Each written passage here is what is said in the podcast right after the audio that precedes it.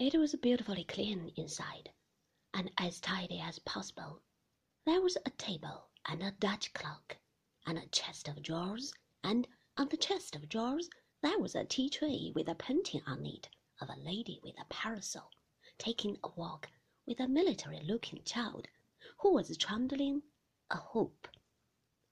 The tray was kept from tumbling down by a Bible, and the tray, if it had tumbled down, would have smashed a quantity of cups and saucers and teapot that were grouped around the book.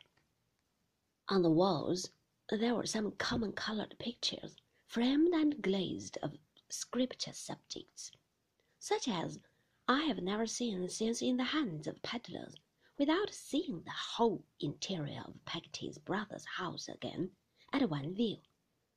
Abraham in red going to sacrifice Isaac in blue, and Daniel in yellow cast into a den of green lions, were the most prominent of these.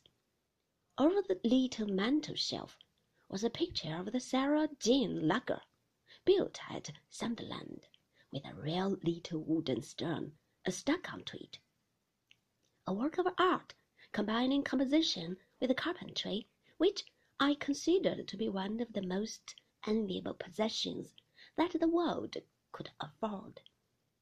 There were some hooks in the beams of the ceiling, the use of which I did not divine then, and uh, some lockers and boxes and conveniences of that sort, which served for seats and eked out the chairs.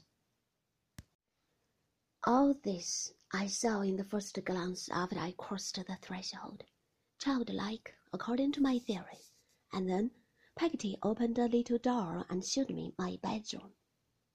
It was the completest and most desirable bedroom ever seen, in the stern of the vessel, with a little window, where the rudder used to go through, a little looking-glass, just the right height for me, nailed against the wall, and framed with oyster shells, a little bed, which there was just room enough to get into, and a nosegay of seaweed in a blue mug on the table.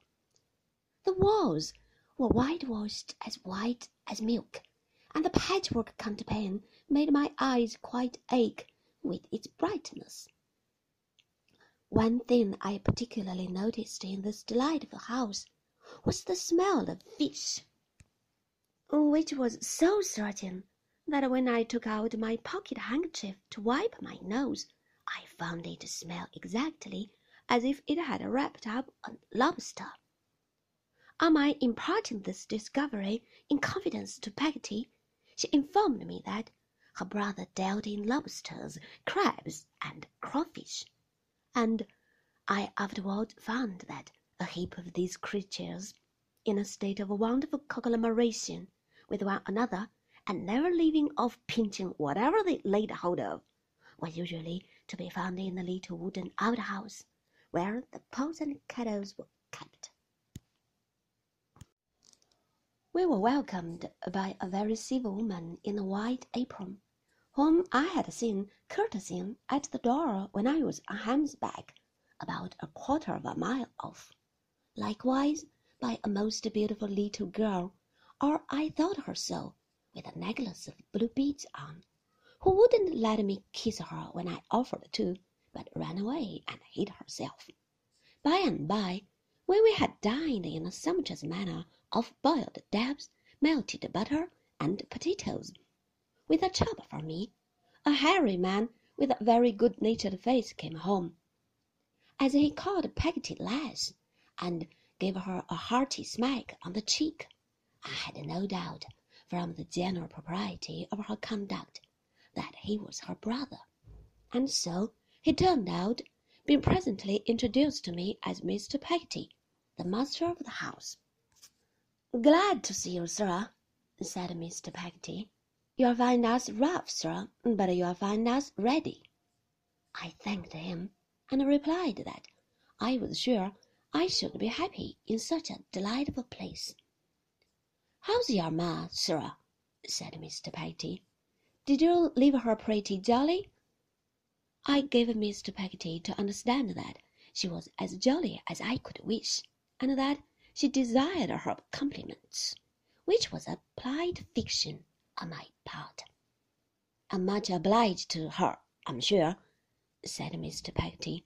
Well, sir, you can make out here for a fortnight, along with her, nodding at his sister, and him and little Emily. We shall be proud of your company. Having done the honours of his house in this hospitable manner, Mr. Peggotty went out to wash himself in a kettleful of hot water, remarking that cold would never get his muck off. He soon returned, greatly improved in appearance, but so rubicund that I couldn't help thinking his face had this in common with lobsters, crabs, and crawfish, that it went into the hot water very black and came out very red. After tea, when the door was shut and all was made snug, the nights being cold and misty now, it seemed to me the most delicious retreat that the imagination of a man could conceive. To hear the wind getting up out at sea, to know that the fog was creeping over the desolate flat outside, and to look at the fire and think that there was no house near but this one, and this one a boat, was like enchantment. Little Emily had overcome her shyness, and was sitting by my side upon the lowest and least of the lockers, which was just large enough for us two, and just fitted into the chimney corner. Mrs. Peggotty, with a white apron, was knitting on the opposite side of the fire. Peggotty, at her needlework, was as much at home with the St. Paul's and the bit of wax candle as if they had never known any other roof. Ham, who had been giving me my first lesson in All Fours, was trying to recollect a scheme of telling fortunes with dirty cards and was printing off fishy impressions of his thumb on all the cards he turned. Mr. Peggotty was smoking his pipe. I felt it was a time for conversation and confidence.